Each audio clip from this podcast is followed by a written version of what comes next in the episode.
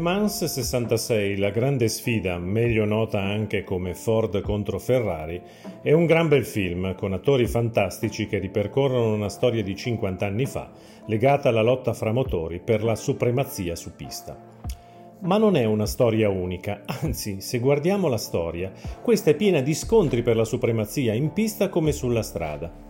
I duelli affascinano sempre, anche quelli legati ai motori e ai piloti che ne sviluppano la potenza Potremmo dire un rapporto quasi fideistico, ma quando la macchina cominciò a prendere a piede, come si svolgevano le corse?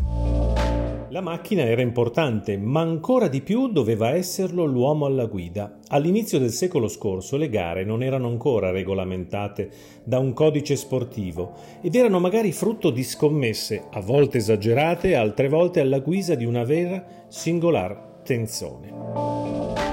Facciamo un salto indietro? Va benissimo, allora andiamo proprio all'inizio del 1900.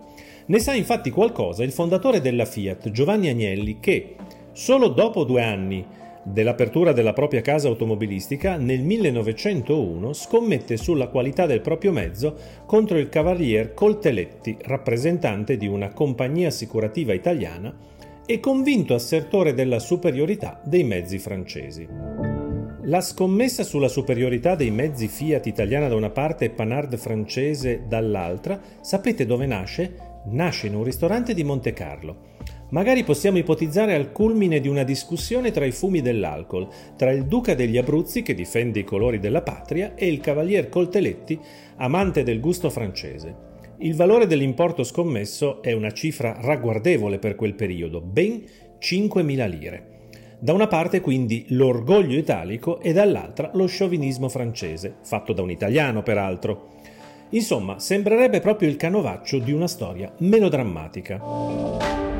Viene naturalmente informato anche il commendatore Agnelli e il suo ingegnere, appunto Agnelli e il suo ingegnere, temono questo confronto. Il rischio di una sconfitta potrebbe compromettere il prestigio della nascente industria, ma dall'altra una vittoria garantirebbe fama e pubblicità e alla fine naturalmente sia Agnelli che il suo ingegnere accettano.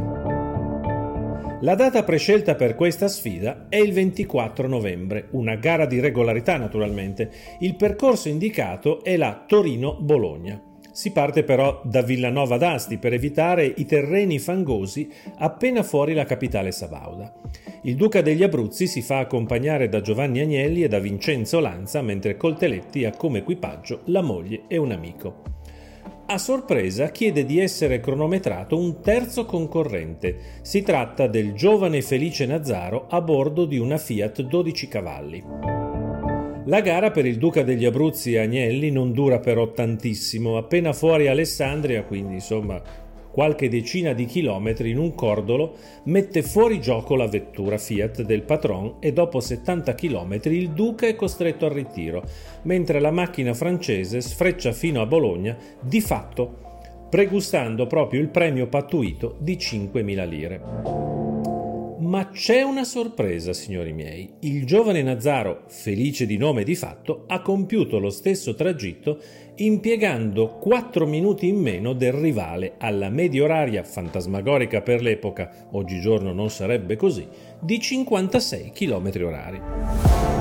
L'onta della sconfitta per la macchina italiana è così lavata con una prestazione superba del mezzo prestato al giovane Felice Nazzaro, che di fatto invoglia, vista anche la pubblicità indotta, a investire sul comparto sportivo e di fatto apre scenari inconsueti per la casa automobilistica torinese.